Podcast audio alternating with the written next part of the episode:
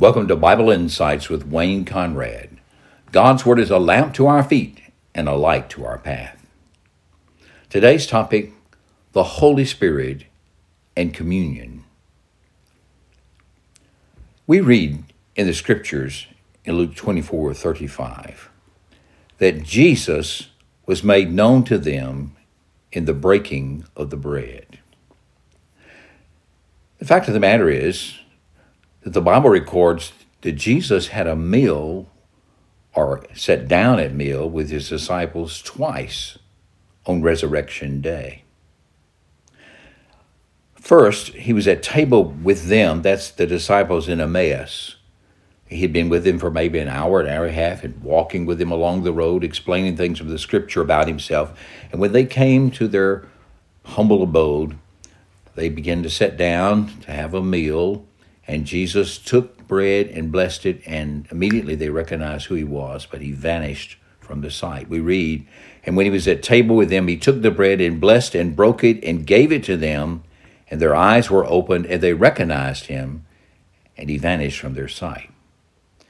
But later that night, we read in Luke's gospel that he showed them, that is, the eleven who were in the upper room, that is, in the room where they were waiting or hiding from fear of the Jews after the day of resurrection, he appeared and showed them his hands and his feet. And while they disbelieved for joy and were marveling, he said to them, Have you anything to eat?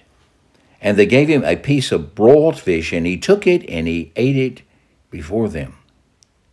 So Jesus demonstrated the physicalness, reality of his resurrection from the dead by setting a table with his disciples, and on at least this occasion and on another, actually eating food with them.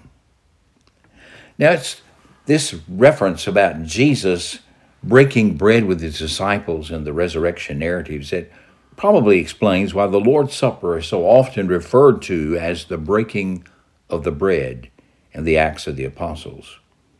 We read in Acts 2:42 that they continued steadfastly in the apostles' teaching and fellowship, in the breaking of bread and prayer. And then this phrase is repeated again in Acts 20 verse 7, which says, "And on the first day of the week when we were gathered together to break bread," speaking about the church at Troas.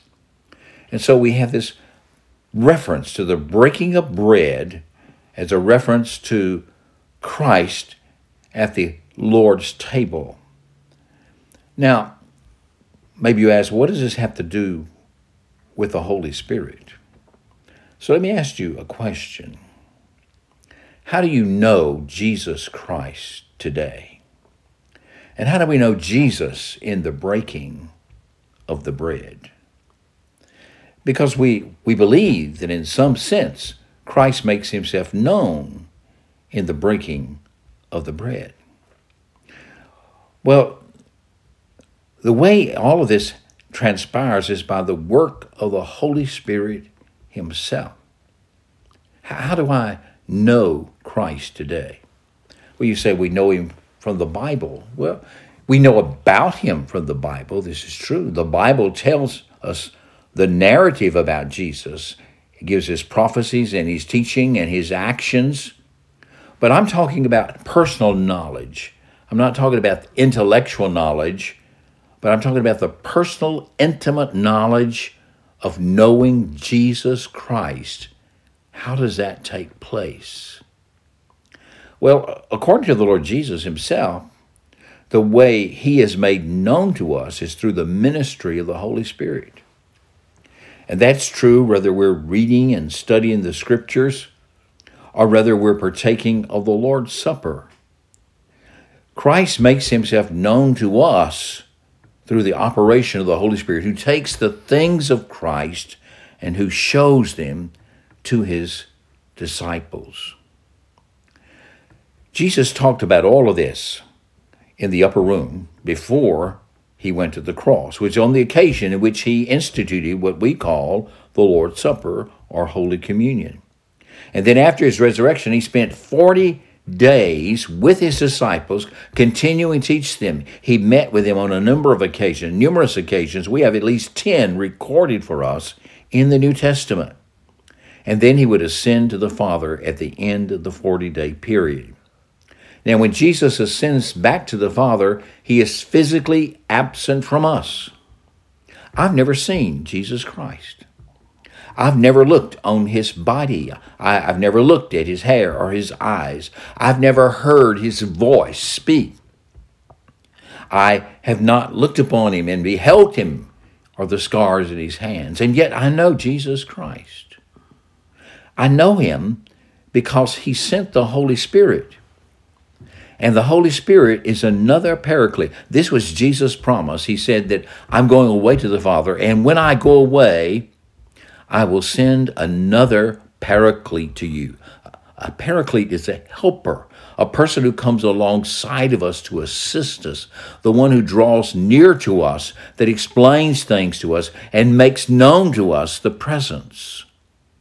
Jesus is the first paraclete. He makes known to us the Father. So we know the Father in the Lord Jesus Christ. And the Holy Spirit is the paraclete who comes in the name of Christ from the Father. He and the Father sent the Holy Spirit as another paraclete to abide with us forever. And in Acts, he's referred to as sometimes as the Spirit of Jesus. Now, it doesn't mean he's Jesus. He's not Jesus. He's another paraclete, one like to Jesus, who makes Jesus known he is God, just like Jesus is God and the Father is God. They are together the one eternal God. But the Holy Spirit's special task is to convey the very presence of Christ Jesus to us.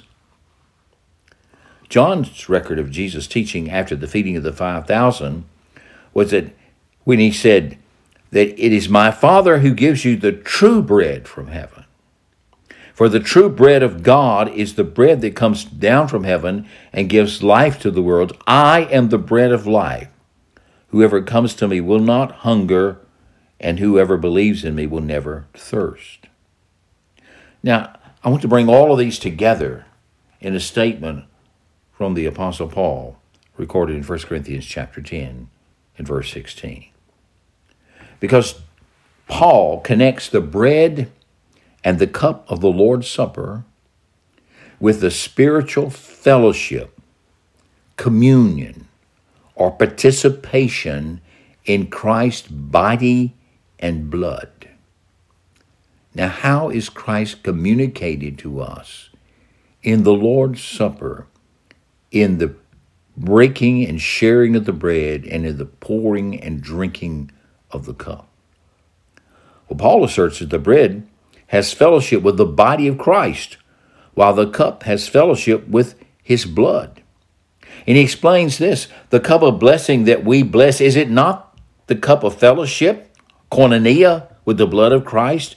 The bread that we break, is it not the bread of fellowship, the koinonia, the participation with the body of Christ? Now, the implied answer to those questions is yes. And the fact that he's talking about spiritual presence is made very clear to us in the contrast that he gives between participation with Christ, body and blood in the Lord's Supper, with those who participate with demons in pagan rituals involving their sacrifices. He said that's a spiritual presence of demons that Christians must avoid. And so he's connecting a spiritual presence of Christ with the Holy Supper. And how does that come about? Well, it comes about by the Holy Spirit. It's the Holy Spirit who takes the things of Christ and makes them known to us. And it's the Holy Spirit who communicates the Christ in his body in heaven with the Father to us on earth as we share by faith in fellowship with Him at the Lord's table and even in the preaching, believing, and hearing of the Word of God.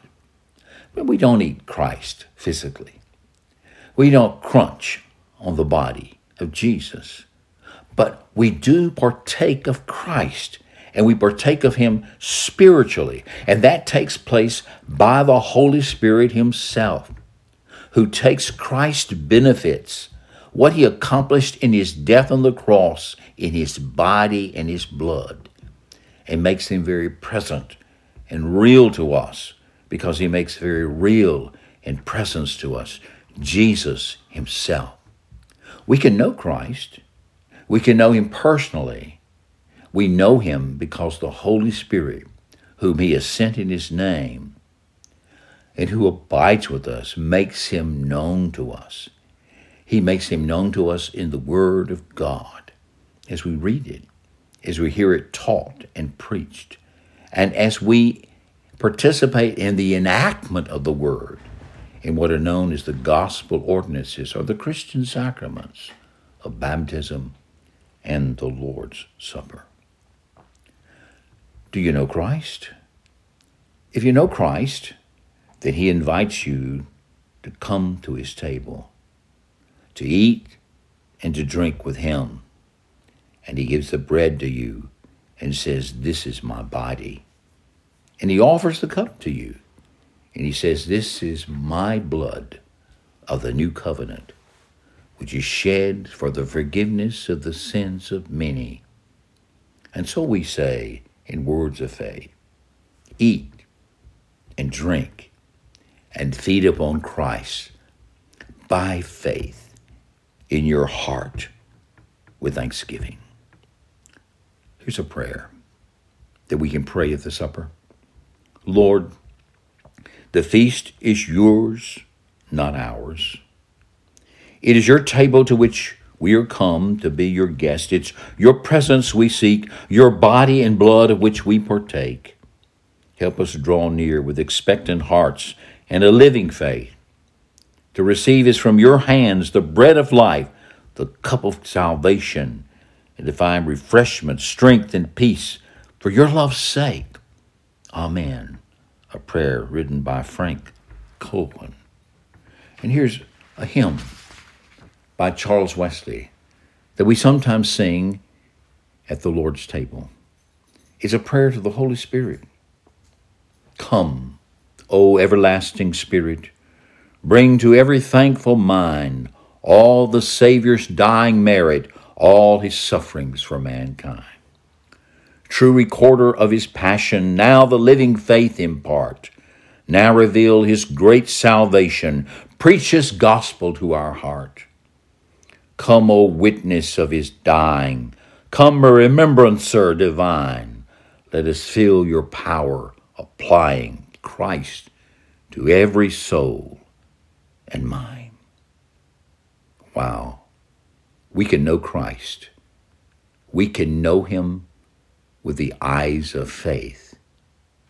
We can even eat of him, as he said in John chapter 6. We eat of him by faith. Faith in the Word of God, faith in his person that is engendered in our hearts by the Holy Spirit, whom He sent in His name. This has been Wayne Conrad with Bible Insights. And the next time, remember when you go to the Lord's table that the Holy Spirit can make Christ known to you.